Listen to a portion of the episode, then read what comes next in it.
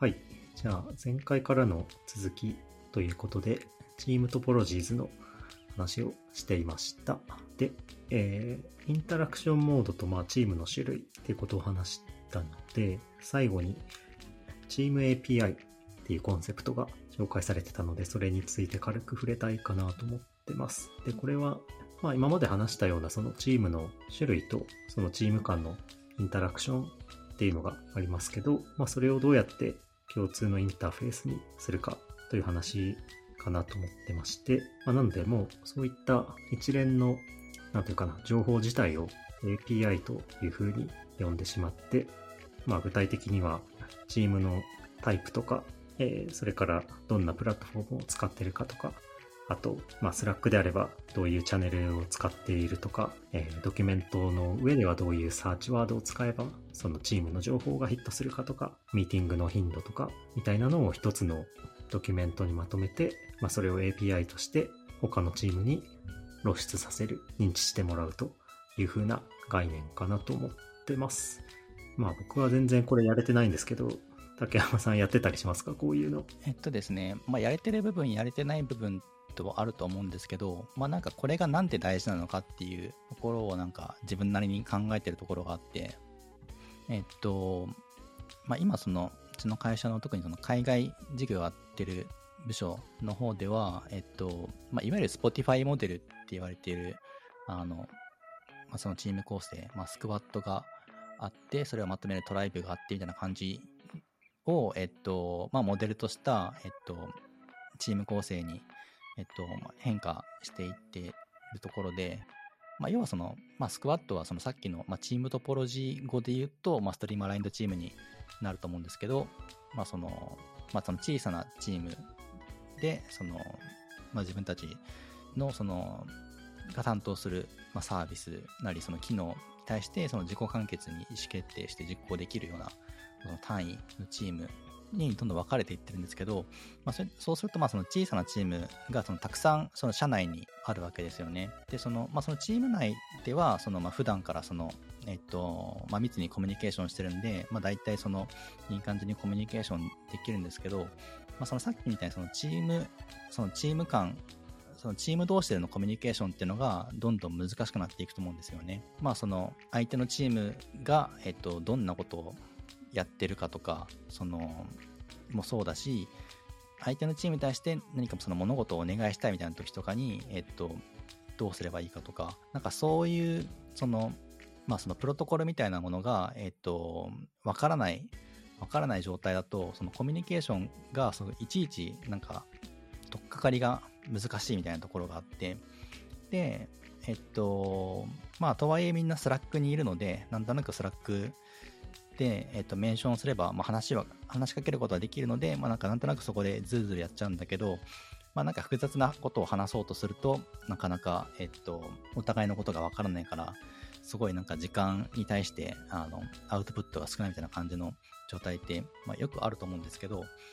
まあ、っていう時に、えっと、まあ、そのチーム API っていうのも定めましょう。これ、要はその、まあ、API なので、えっと、要はインターフェースなんですよね。えっと、まあ、オブジェクト思考とかにおけるインターフェースって、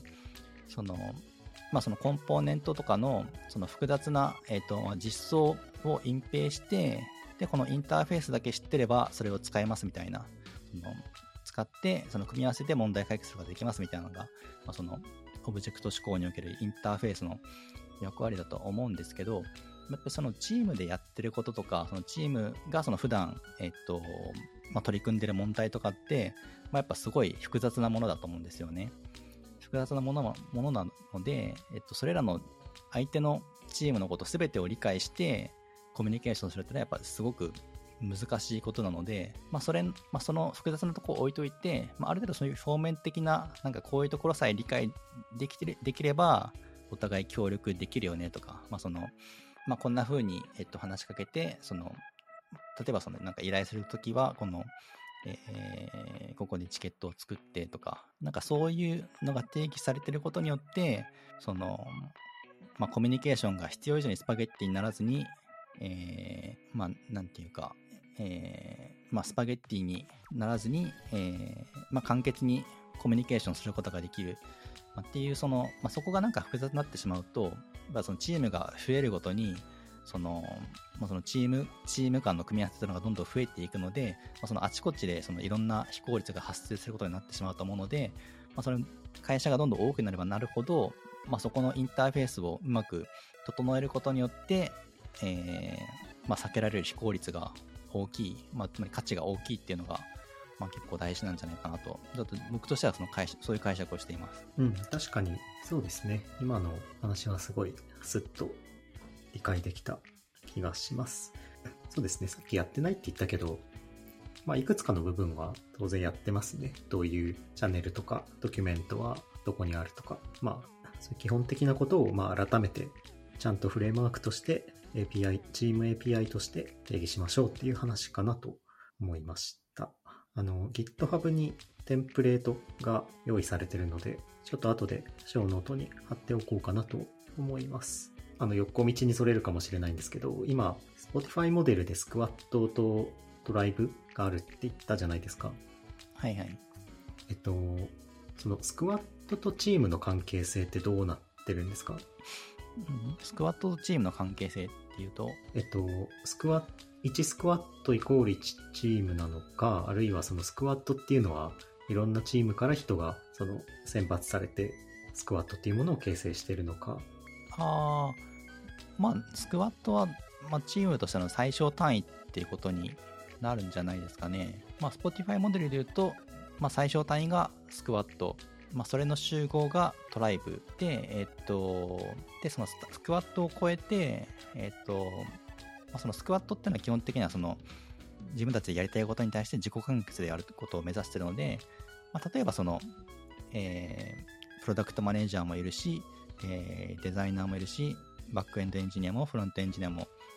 いて、それでまあ1個の塊っていうのがスクワットだとして、えっと、例えばそのバックエンドエンジニア同士のなんか横のつながりというか、えっと、例えば、えっと、まあ、なんかサーバーサイドの、えっと、パフォーマンス問題に関して、まあ、その共通のツールを使うことによって、えっと、なんか問題を可視化できるようにしていきましょうみたいな、なんかそういう共通の、そのチームを超えて、まあ、スクワットを超えた、えー、まあ、共通の問題に取り組むのが、まあ、チャプターだったかな。まあ、なんかそういうふうな、えっと、のがあったりとかすると思うんですけど、えっと、まあ、うちとしてはまだその、スクワットとそのトライブがあるぐらいで、まあ、その先っていうのは、えっと、まだできてないというか、別にその、まあ、Spotify の真似をするのが、話もいいわけではないので、まあ、その先っていうのは、まあ、どうなっていくかわかんないですけど、はい。あの、聞いたのは、えっ、と、僕が今いるところでも Spotify モデル採用してるんですけど、その、うちだとチームとスクワットっていうのの関係性がその、1対1にはなってなくて、というのは、えー、例えば、まあ具体的な例で言うと、例えば、そのモバイルエンジニアをプロジェクトにアサインするときは、まあスクワットにアサインすればいいと思うんですけど、その、じゃあ例えばパフォーマンスレビューをするときに、そのエンジニアリングマネージャーがまあ、やるっていうのが、まあ今結構多いモデルだと思いますけど、それはどういう単位で、その人を、チームを、まあチーム、まあ、ユニットを作るのかとか、あの、そういう、なんていうかな、多分ソフトウェアエンジニアリングとは直接的には関係ないところで、えー、別のユニットが必要になっていたりとか、あるいはスクワットでそのミッションを達成したら、えー、解散しても良いっていう感覚、位置づけかなと思ってまして、そうすると結構スクワット間での人の移動とかっていうのも現実的には発生しますと。で、そういうのをカバーするために、スクワットとその別の軸でチームっていうものがあって、で、そこにエンジニアリングマネージャーとエンジニアが、まあ、何人かいるみたいな構成になってることが多いんですね。なので、うん、あの、この本でチームって言った時に、それが、あの、何を指すのかっていうのが多分、スクワットモデル採用してると、1対1にならないんじゃないかなって思ったのが、その、僕が思ったことだったんですけど。多分、Spotify モデルで言うと、チームって呼び方は基本的にはしてなかったんじゃないですかね。まあ、つまりスクワットがチームで、ストリーマラインのチームですっていう、最初のチーム、はい。うん、ただ、まあ、ホッケミさんの今の会社だと、まあ、それとは違う切り方での、なんか集団っていうのが別であるっていう話ですかね。そうですね。まあ、普段その、まあ、開発を行う単位とは別にエンジニアリングマネージャーがいて、えっ、と、まあ、その評価の単位みたいな感じですかね。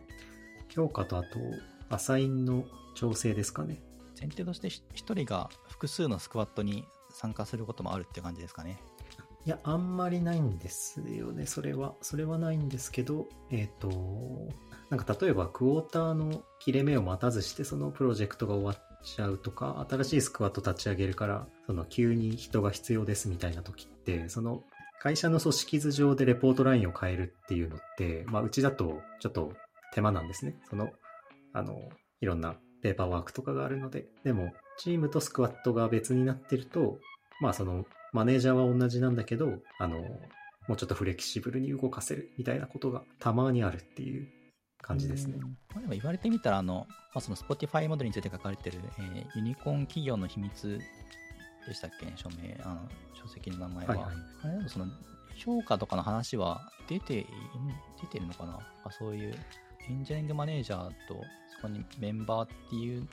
でいうと別にスクワットがその単位っていうわけじゃないと思うので、スクワットだとそのスクワットごとにそのプロ、えープロダクトオーナーがいて、えーっと、まあ、そこに、まあ、いろんな職能の人がいるみたいな感じだと思うんですけど、別にプロダクトオーナーがそれぞれの、ま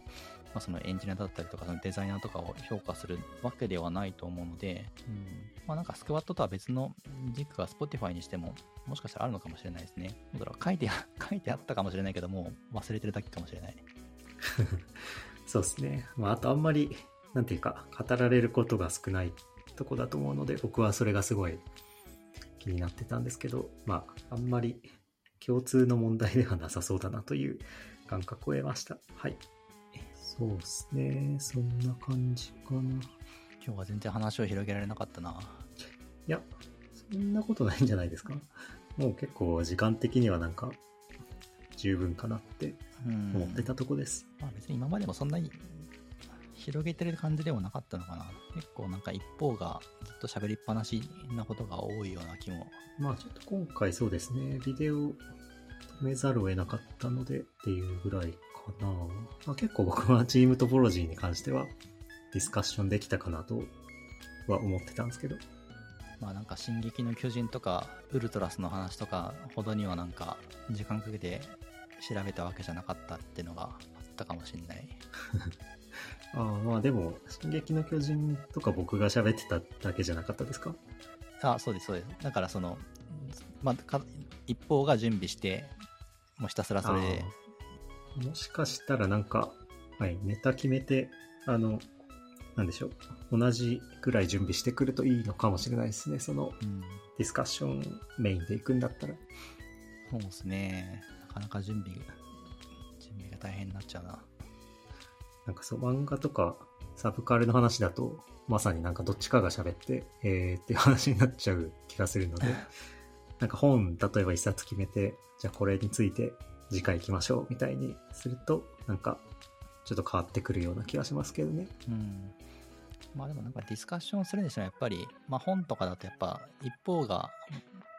もう、ある程度しっかり喋った上で、なんか、ディスカッションパートもあるみたいな感じだったんじゃないかな、今までは。問いかけの作法みたいな話とか、僕が読んだので言うと、システム、えー、システム思考の話とか、やっぱメイン、メイン話者がどっちか、どっちかいないとなんか、なんか全体のな流れがブレるというか、そういうのあるかもしれない。まあじゃあ、なんか、まあ、結構本読んで話すっていうのが定番化してきてるので、うん。本とメイン、なんだ、メインの人っていうのを早めに決めとくといい気がしてきましたね。そうっすね。ちょっとこの1ヶ月は忙しくて全然本読めなかったんですけど、僕は。はいはいはい。まあじゃあ次回、なんか一冊決めちゃいますか。今週ぐらいにそうっ。すね。最近、まあ、読んでないなりに、うん、最近読んだ本。最近先シリーズをまた一通り見ましたけどね。先シリーズ、あの、ななんて言うんでしたっけ？麻雀？麻雀、麻雀です。なんか、あ、そんなあれってストーリーある話なんですか？すげえ失礼な感じですけど。いや、めっちゃちあのストーリーしっかりしてますよ。せキャラクターの設定がしっかりしてますね。キャラのパンチが強すぎてなんか、キャラものなのかなって思っちゃってました。失失礼ながら。そう、その点は否めないですね。あと僕、麻雀わかんないんだよな麻雀わかります？はい。麻雀、まあちょっと最近アプリでやってます。ジャンタマ。えー、なんか何回も覚えようとしたんだけど、はい。麻雀漫画割と好きで読んでるのがいくつかあったりするので、麻雀漫画って多いですよね。将棋と麻雀はなんか無限に出てくるみたいな。うん、将棋将棋もそんなにあります？将棋あるんじゃないですか？あの、8番ダイバーとか、3月のライオンとか、あと、なんかちょいちょい、なんか、そんな流行ってないやつでも。ある気がするんですよじゃあ次回その話を小ネタで聞ければいいかな。はい。じゃあ、こんな感じで、また次回お願いします。ありがとうございありがとうごます。ざいました。